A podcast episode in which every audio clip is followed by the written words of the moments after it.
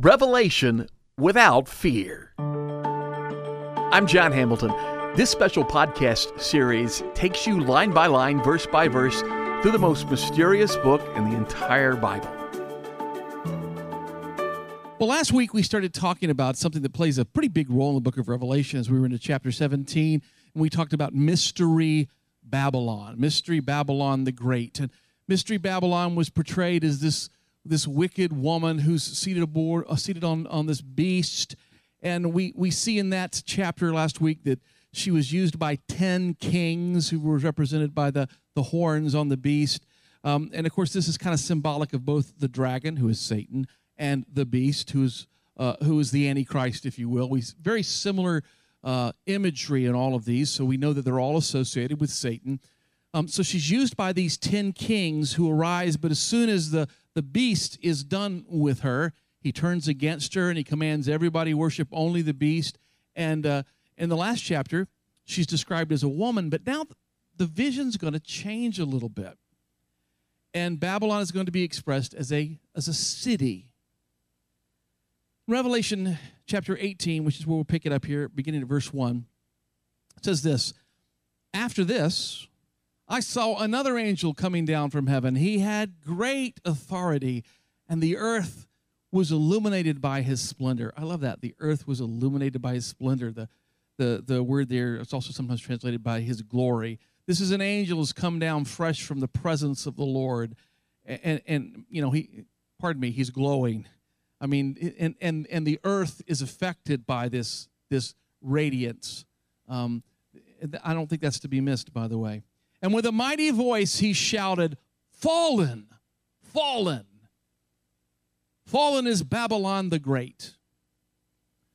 Now, the subject of the previous chapter is Babylon, or specifically Mystery Babylon, all the previous chapter. So this angel starting this chapter, making this announcement, it seems kind of rather obvious that this angel is talking about the same Babylon as the last chapter. Rather obvious unless you happen to be a theologian. where, there can be a, of course, there's going to be debate among scholars as to whether or not this is the first Babylon or the second Babylon. Um, some insist that the Lord is speaking of two manifestations of Babylon, one, a religious system called Babylon, and the other, a physical city or a commercial system called Babylon. Of course, the other camp believes that these two are the one. We're all talking about the same thing when we're talking about Babylon. Um, there are definite similarities between the Babylon described in Revelation seventeen and the Babylon described in Revelation eighteen. Both are under the rule of the Antichrist. Both have ruling queens. Both are filled with blasphemy. Both hate the saints. Both shed the blood of the saints.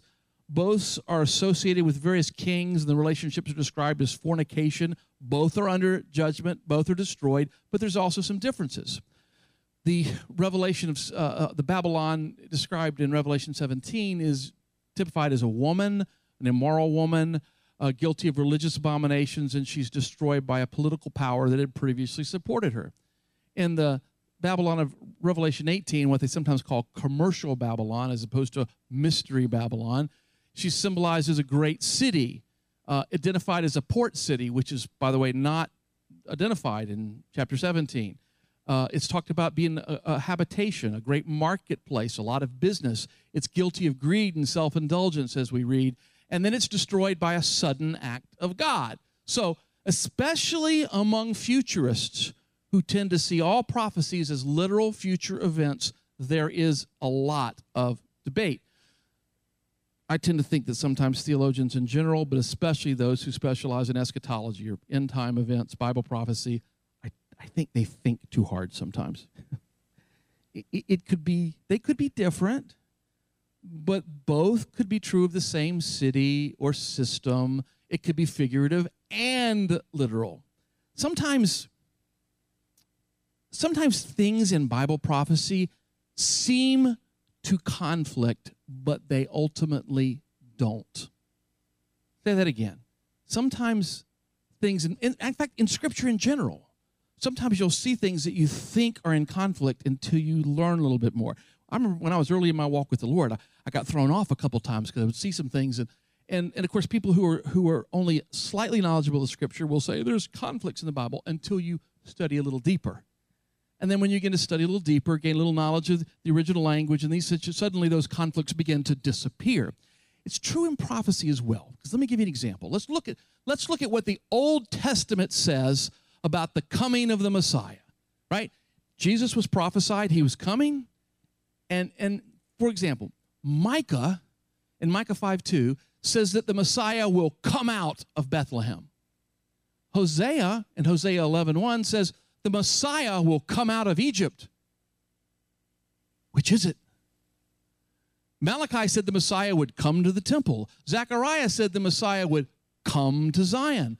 Isaiah said the Messiah will come to Galilee. Now, when we look at the life of Jesus, we go, well, that's obvious. All of those are true. They're not in conflict. We have twenty twenty hindsight, don't we? But can you imagine the debate among the Pharisees? He's, he's got to come out of Egypt. He's going to be from Egypt. He's going to be an Egyptian, the Messiah. Oh, that's crazy. He's going to he's going to be, I'm from Bethlehem. It's all true, wasn't it? Born in Bethlehem, fled into Egypt, came out of Egypt, from Nazareth. All of it's true. Yes, he came to the temple, which is which is on Mount Moriah, but he also came to Zion. First of all, he was tried at the house of Caiaphas on Zion. All of those things were true, but we know that. Now, if we can apply the same principle with humility when we read prophecies like Revelation, we, we might learn a little bit of something, huh? Yeah. See, Babylon is falling could mean multiple senses at different times. One could be symbolic throughout the ages. One could be an event in the middle of the Great Tribulation. One could be an event at the end of the Great Tribulation. All of that could be simultaneously true. It's interesting, this passage we're going to be reading more of in Revelation eighteen is very much in the style of the Old Testament prophecies about wicked cities. In Isaiah thirteen and fourteen, the original Babylon was prophesied, the, the literal city of Babylon was prophesied against. In Jeremiah fifty and fifty-one, they're very similar passages. Looks a lot like this.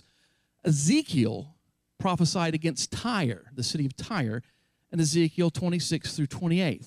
And though we know he was prophesying against a literal city, as you get into the last of those three chapters where he's prophesying, he begins to actually prophesy against Satan. He begins to talk about, I mean, and he's prophesying against the king of Tyre, but all of a sudden it begins to shift. And almost theologians almost universally read that passage and realize he's not just talking about the king of Tyre, because he says, you were in the Garden of Eden, your covering was every precious stone. Uh, you know, it, it, it, within uh, your pipes and tabrets, musical instruments, were formed in you on the day you were born. You know, you were lifted up in your heart.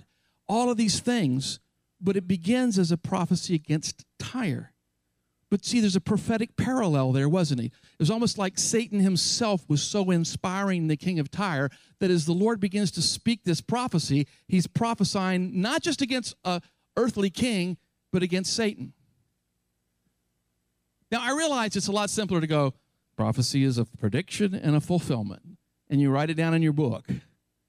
But that's not the reality of biblical prophecy. And if I can communicate anything to you in this series, I want you to understand that prophecy has depth in life. As I've said many times, the Word of God is living and active.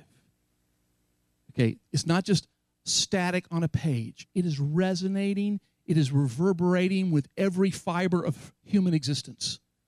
And yes, prophecies repeat themselves over and over and over on this earth because those words are true.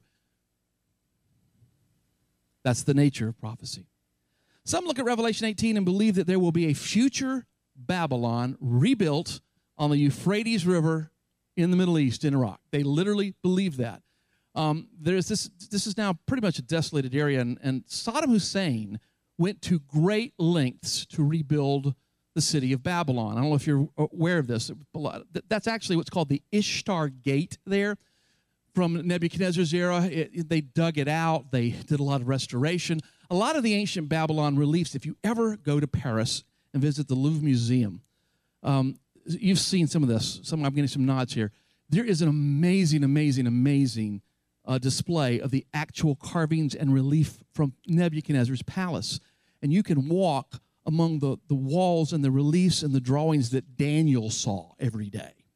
Yeah, it's amazing stuff. Um, uh, Napoleon was a great archaeological thief. He stole from everything. And so a lot of it is, is, is now in the Louvre Museum in Paris, and a lot of it's preserved because of that. So, um, uh, but Saddam Hussein really tried to, he had an idea. I think he thought he was going to turn it into a tourist attraction at some point. Uh, shortly before the first Gulf War, I was invited to travel to Iraq, at the, actually at the expense of the Iraqi government, and I turned it down, and I'm really glad I did. At the time, I was co-hosting a daily radio show with a pastor, and this pastor was absolutely convinced. He taught a lot on Bible prophecy. He was convinced that a literal Iraq was going to be rebuilt. He had visited there, and there was enough interest in this radio program and all this kind of stuff that, that the tourism people there in Iraq wanted to uh, draw people there. And uh, I put off the invitation, just didn't feel good about it. And the next thing you know, bombs were falling. And there was that little thing called the invasion of Kuwait. Some of you are old enough to remember. But there are Bible scholars, or I would say, no, Bible scholars isn't the word, Bible prophecy enthusiasts who believe that the ancient city of Babylon will be chosen for the Antichrist and his capital, and they will very quickly and rapidly try to rebuild a literal city. And if that, of course, happens, you'd have crafts from, from all over the world coming. As they paint this scenario, you'd have immediately have a lot of business happening. You'd have a lot of enterprise happening. You'd have a lot of money changing hands. If someone was very rapidly building a major world capital, uh, it, it would be an economic boom, right? And so that's the picture that sometimes get painted um, if it became a world banking and a world commerce center. Um, uh, so because of that, and because of some Bible prophecies that suggest that the world uh, prospers initially within the Antichrist reign, that's where a lot of that, those kind of thinking. It is technically possible, we must admit, that a literal city of Babylon might be rebuilt someday that doesn't currently exist. Um, It's also possible that Babylon is a present city that takes on the role as described here in Revelation eighteen. Um, I'm reminded that in First Peter five thirteen, Peter says this phrase. He said, "She who is at Babylon sends her greeting." And theologians universally believe that Peter was talking about Rome. You know, he's talking about the church at Rome. She sends her greeting to you. So that's been that assumption, that at that time, Babylon was represented by Rome. Other people, as I've mentioned before, believe Babylon was represented by Jerusalem. Some historicists claimed that the fall of Rome during the early Christian era in the early four hundreds may be very well the fall of Babylon that was prophesied here.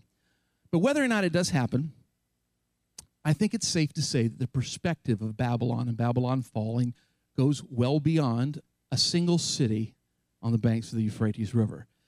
Babylon is definitely that great satanic system of evil that has corrupted Earth's history, from religion to greed to power to lust, the way the world does things that represents the pride of the world, from the Tower of Babel to the world system. This is how it's done. We are in charge. We have the power, the ultimate humanistic spirit. I think most people would agree that whether it becomes a, a literal city, there's certainly a figurative meaning to the concept of Babylon. Presbyterian theologian Donald Barnhouse said it this way: when the Lord was here on earth, he spoke of the great hatred that the world had for him and his own. What is the world but a combination of the religion, government, and commerce? In other words, Babylon, in all of its parts, stands for that which Christ calls the world. And in a real sense, Babylon, the capital of planet Earth, all of our world systems, false systems, money, power, politics, pleasure, are meeting their doom here in chapter eighteen. And the great archangel says, "Fallen, fallen. She has become a haunt or a home for demons, and a haunt for every evil spirit, a haunt for every unclean and detestable bird. All the proud achievements of this city or system become the demonic haunts of unclean and horrible creatures." It almost seems like a scene out of a Frank Peretti novel, doesn't it? Like demonic gargoyles in an unseen realm. "For all of the nations have drunk the maddening wine of her adulteries."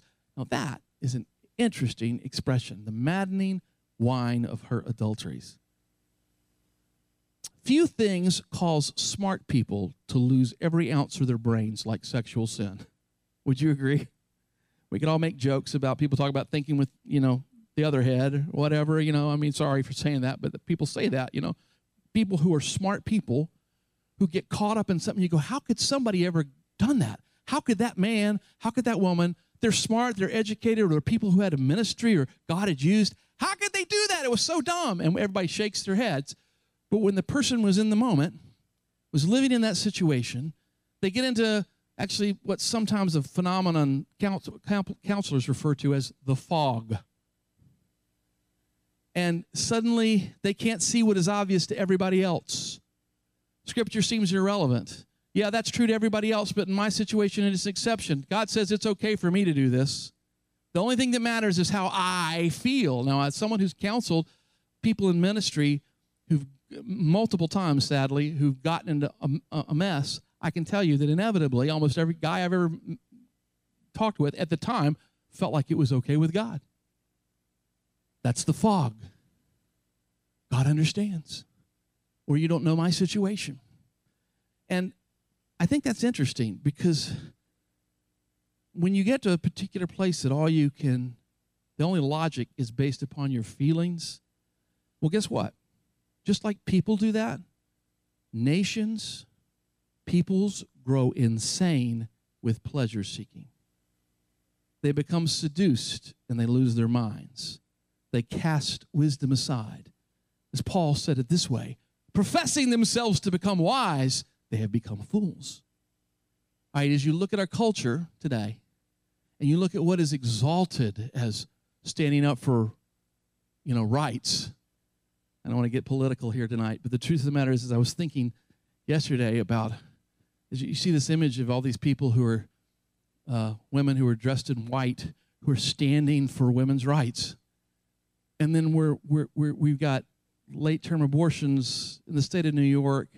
Okay, now how many of you know what I'm, okay, again, I'm not trying to get, be, be, I, I generally try to avoid it when I speak, but the truth of the matter is, that is a great example of what is evil being called good and good being called evil. People have lost their minds. In the midst of pleasure-seeking, logic has gone out the door. In the midst of what I want, what I want, what I want.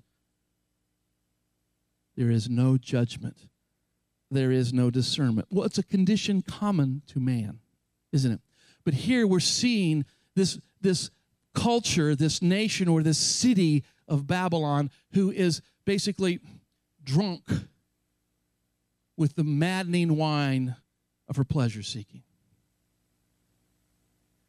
The expression is actually used a lot of times in Scripture. Isaiah uses it when he prophesies against Jerusalem in Isaiah fifty-one, and he says, "You have drained to the last drop the cup that makes men stagger." And such is the case with nations who have become insanely intoxicated, intoxicated with the sinful pleasures of the Babylonian system. The kings of the earth committed adultery with her, and the merchants of the earth grew rich from her excessive luxuries. Babylon's sin here wasn't just idolatry, it wasn't just fornication, it was greed, selfishly held wealth. By the way, did you know these sins are very closely related? We think of them, okay, greed's over here and sexual sin's over here. Actually, in the Bible, they're closely related. Both are rooted in our flesh, and one leads to another. When Ezekiel was pleading with the Israelites to recognize their sin and to turn, Ezekiel revealed something interesting. This is in Ezekiel chapter sixteen, verse forty-nine. He said this, "Now this was the sin of your sister Sodom. She and her daughters were arrogant, overfed, and unconcerned. They did not help the poor and needy. They were haughty and did detestable things before me. Therefore, I did away with them as you had seen." Now, if two minutes ago I looked at you and said, "What was the sin of Sodom?" most of you who know your Old Testament would say, homosexuality, right? Linda, just threw it right out. But you see, what Ezekiel's saying was there's actually even a greater root than that. It's fundamentally a lifestyle of pleasure-seeking that led to that. And the pleasure-seeking might have begun by heaping to myself more and more luxuries, being greedy, not caring about others. Fundamentally, it's a lifestyle of selfishness that was the root issue there at Sodom.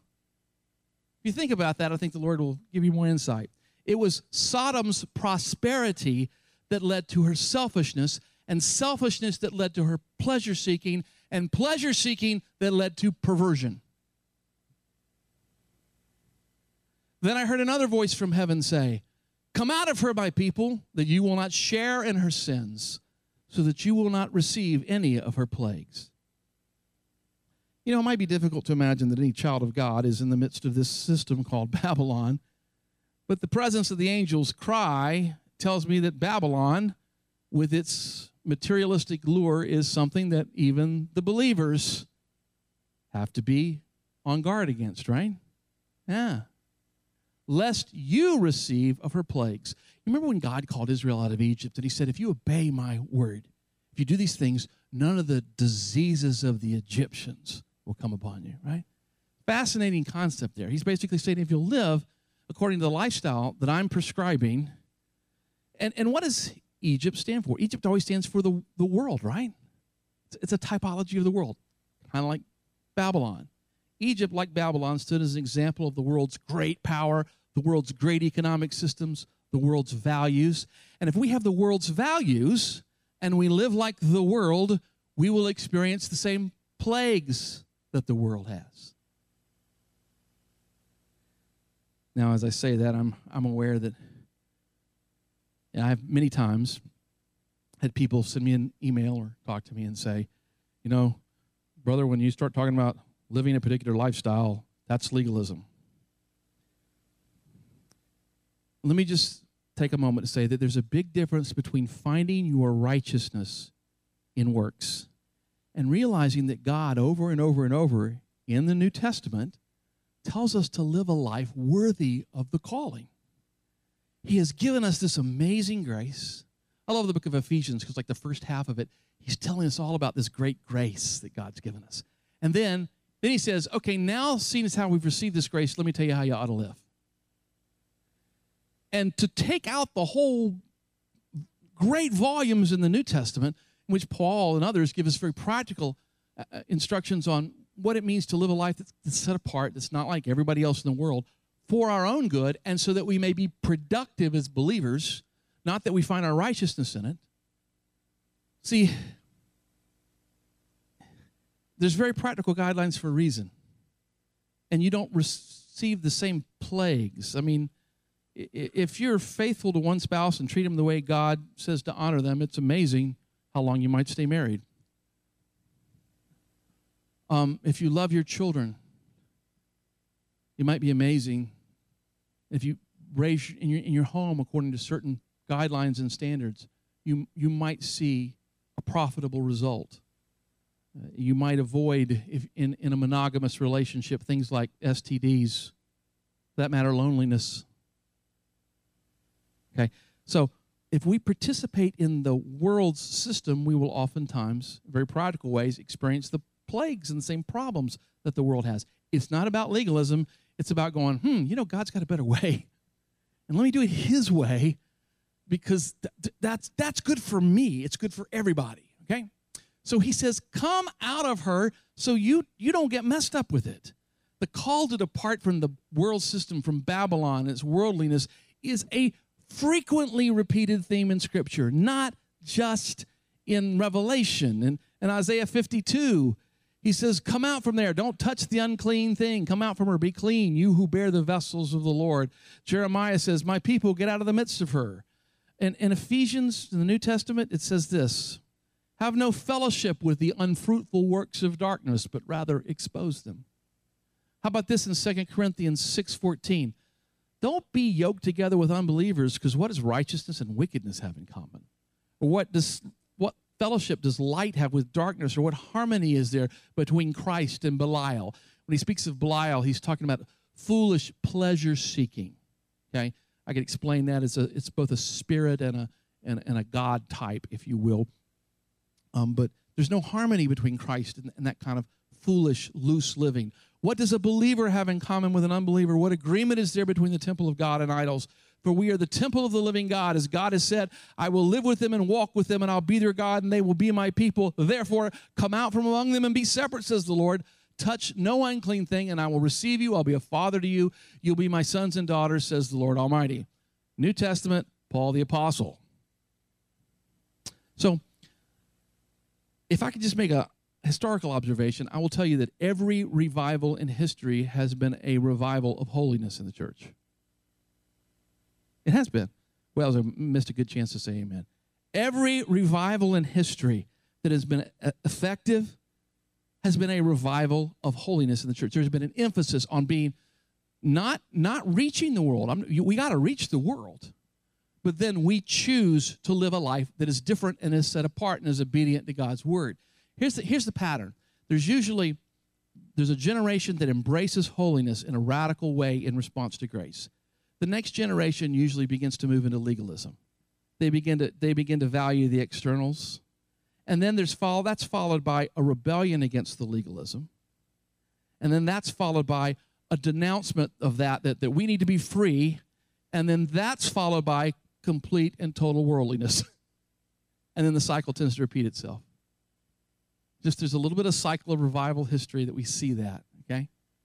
Verse five, for her sins are piled up to heaven, and God has remembered her crimes. Give back to her as she is given. Pay her back double for what she's done. Mix her a double portion from her own cup. Wow. The angel, it's like the sins of Babylon have, have, have piled up. You know, I noticed this.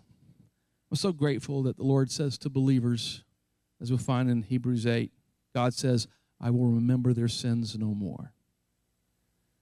To those who are followers of Jesus Christ, we're grateful that he has separated our sins from us as far as the east is from the west. But to those who have rejected Christ, part of the world system who have willingly at this point rejected, he said, God remembered her iniquities. That's, that's a fearful phrase, isn't it? Something you don't have to be afraid of if you know him. But it's something that will be sobering to the world. And God gave her back. The Greek word there uh, that this in the King James rendered or, or the N I V gave her back uh, literally means to, to, to pay a debt, apodidemi, to give back what is due, and it says it's, he's giving it back double. He's giving back double. You know, in the double restitution in the Old Testament was what a thief had to do. And so the world, having stolen, having a debt to God, is being paid double back. Perhaps actually this is a commentary on the Babylon itself, that Babylon's wealth may have been gained by ill-gotten means. Okay, if that makes sense, because thievery may be involved. There's some commentators who, who, who kind of go for that. Give her as much torture and grief as the glory and luxury she gave herself. In her heart she boasts, I sit as a queen and am not a widow. Now this passage breaks down Babylon's sins. First of all, there's a sin of self-indulgence. She loved luxuriously. Second of all, there's a sin of pride. She, she glorified herself. She says, I sit as a queen. There's also the avoidance of suffering. I will never mourn. I'm insulating myself to make sure I never suffer, that I'm taken care of. Me, me, me, it's all about me, right? All these are characteristics, again, of worldliness and materialism. Are you seeing a pattern? That this prophecy against Babylon, whether it's a literal city or a figurative city, it's talking about the world system that is eaten up with worldliness and materialism. Verse eight, therefore in one day her plagues will overtake her, death, mourning, and famine. She will be consumed by fire, for mighty is the Lord God who judges her. Her plagues come in one day. The destruction of Babylon will come suddenly and completely. Um, this is why many believe that God literally destroys a city associated with, you know, the, the world's economic system, or at the same time maybe judges the entire world's worldly economic system. Verse nine, when the kings of the earth who committed adultery with her and shared her luxury see the smoke of her burning, they will weep and mourn over her. Terrified at her torment, they will stand afar off and cry, woe, woe, O great city, O Babylon, city of power, in one hour your doom has come. For a generation or more, from the time of Constantine the Great until the time of around four ten, um, there were many Christians who believed that they were living in the millennial reign. It was actually common thought. Um, what had happened is you'd gone, the church in Europe had gone from being a persecuted minority, persecuted at the hands of the Roman Empire, to within a matter of years, Christianity was the only legal religion in the Roman Empire. And people who were bishops were leaders within the church, persecuted a few years before suddenly the actually the leaders of governmental positions and systems. It's a fascinating tale in history, and, and yet it's it's very interesting to see how for a generation a lot of concepts like evangelism kind of stopped. Instead, the whole goal was to just absorb the unbelievers and the pagans into culture. And there might, some would argue there were a lot of mistakes made along the way from a historical perspective. But it's interesting because there was a general belief that, hey, it's happened. Christianity has conquered the world. Woohoo! We're in the millennial reign. This is great. That was a common belief, and you could see it in some early church fathers' writings. But then something happened. The Visigoths took Rome in four ten. And these are pagans who have conquered this great Christianized holy city. And Saint Jerome said it this way. He's actually in Bethlehem. He's translating what we call the, the Vulgate, which is a very famous Latin text. It's like the official Latin Bible that the Catholics use to this day. And uh, Jerome's translating it. He's a cave in Bethlehem, and he hears this word, and he says, he says, he says, the city that has taken the world has been taken. How can this be? He absolutely was perplexed. He was amazed. He, he, he grieved. How in the world could such a thing happen? You can understand why some historicists look at this and go, oh, that was that. This, this kind of a worldly version of a, of, a, of a political Christianity was judged. Now, I think that's a way too small a definition. I'll just be honest enough to tell you that. But again, as I've said, history has a t- little way of picking up on these prophetic themes, and we see them expressed over and over and over. This fall, however, seems to be utter. It wasn't temporary. It wasn't just a humbling. These world leaders are described as standing off at a distance, looking at the smoke of her burning.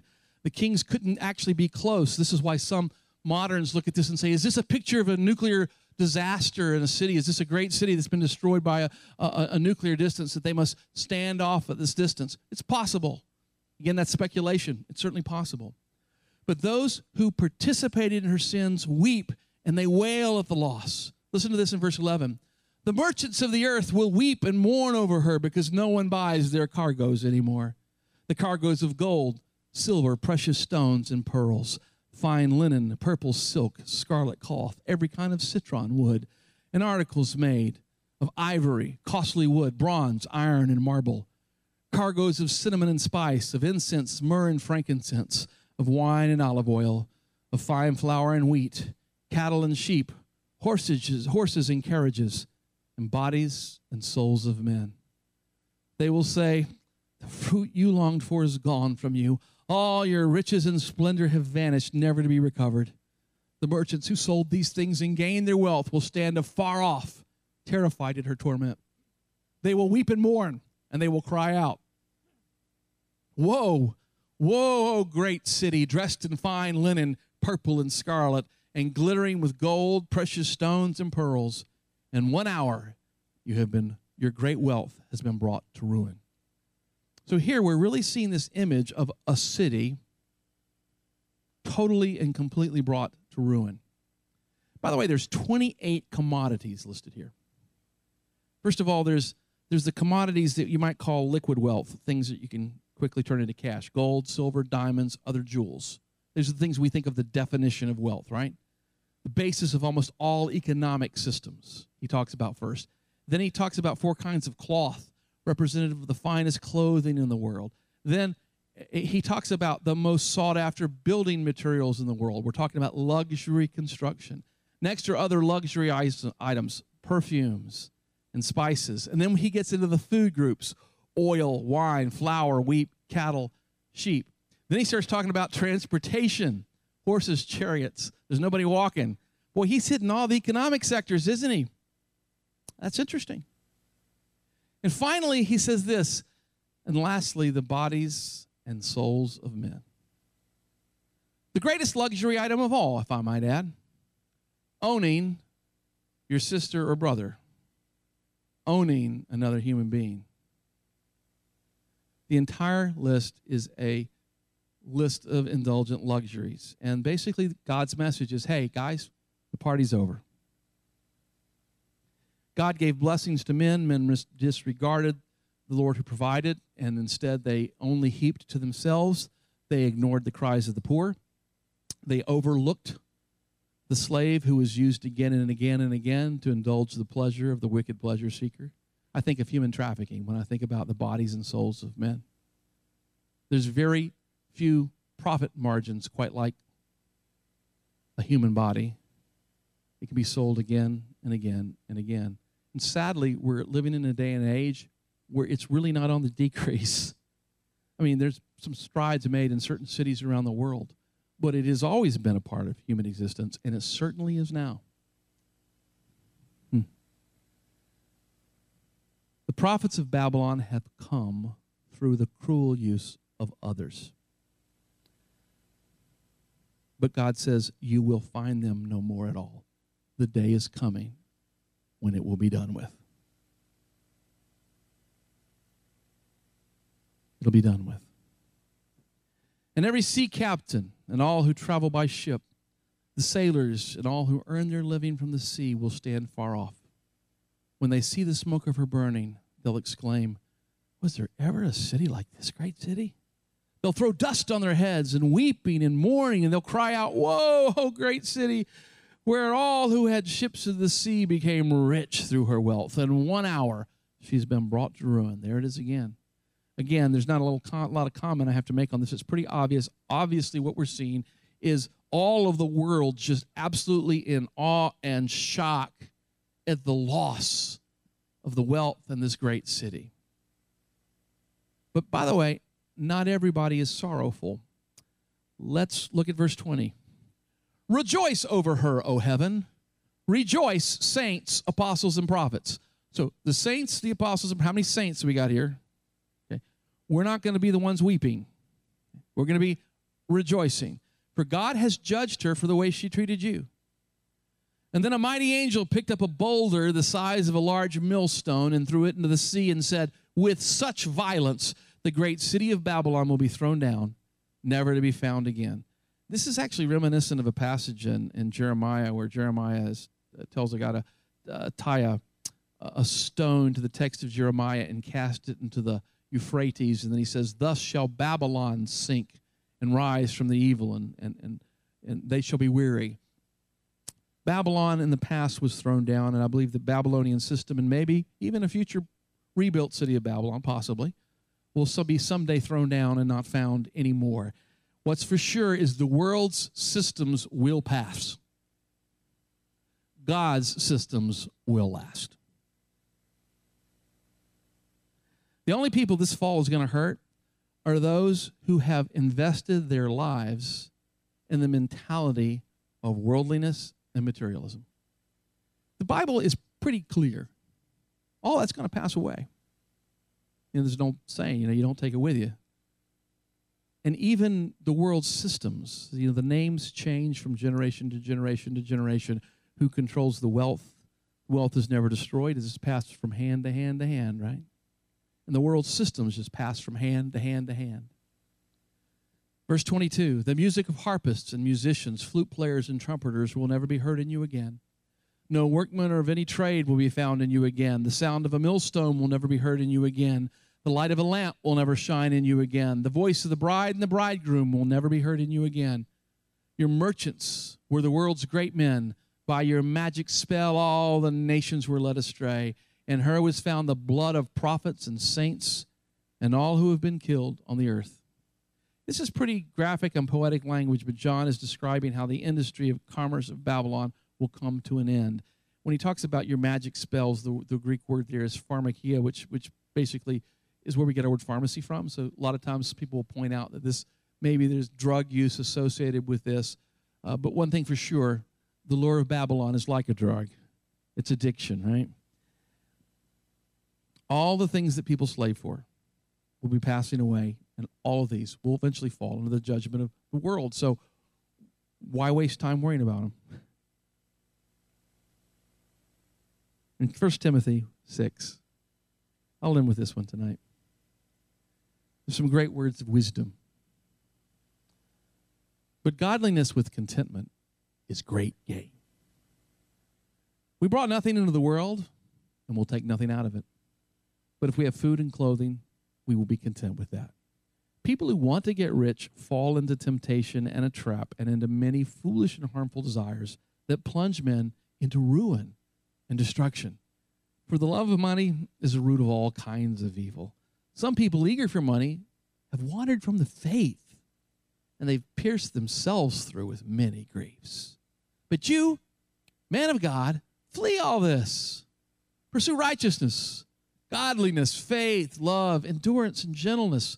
Fight the good fight of faith. Take hold of the eternal life to which you were called when you made your good confession in the presence of many witnesses. In the sight of God, who gives life to everything, and of Jesus Christ, who I'll testify before Pontius Pilate made this good confession, I charge you to keep this command without spot or blame until the appearing of our Lord Jesus Christ, which God will bring about in his own time. God, the blessed and only ruler, the King of kings and the Lord of lords, who alone is immortal and lives in unapproachable light, whom no one has seen or can see. To him be honor and glory and might forever. Amen. Amen. Command those who are rich in this present world not to be arrogant or put their hope in wealth, which is so uncertain, but put your hope in God, who richly provides us with everything for our enjoyment. Command them to do good, to be rich in good deeds, to be generous and willing to share. In this way, they will lay up treasure for themselves as a firm foundation for the coming age, so that they may take hold of the life that is truly life. You know, we don't love the things the world loves, and we don't value the things that the world values. And I think in this picture, we're definitely seeing a contrast between two cities. We're seeing the city that's set on a hill. That's the church. That's the followers of Jesus Christ and the things that we're supposed to value. And then we see this world system that John sums up with the phrase Babylon. One inevitably ends in destruction, and one is eternal in its existence and cannot pass away. So the only question we need to say is, you know, which one we want to join? Where do we want to identify with? Amen. Thank you for joining me for this episode of Revelation Without Fear. If you'd like any more information about any of my other teachings, you can find them at john hamilton dot com.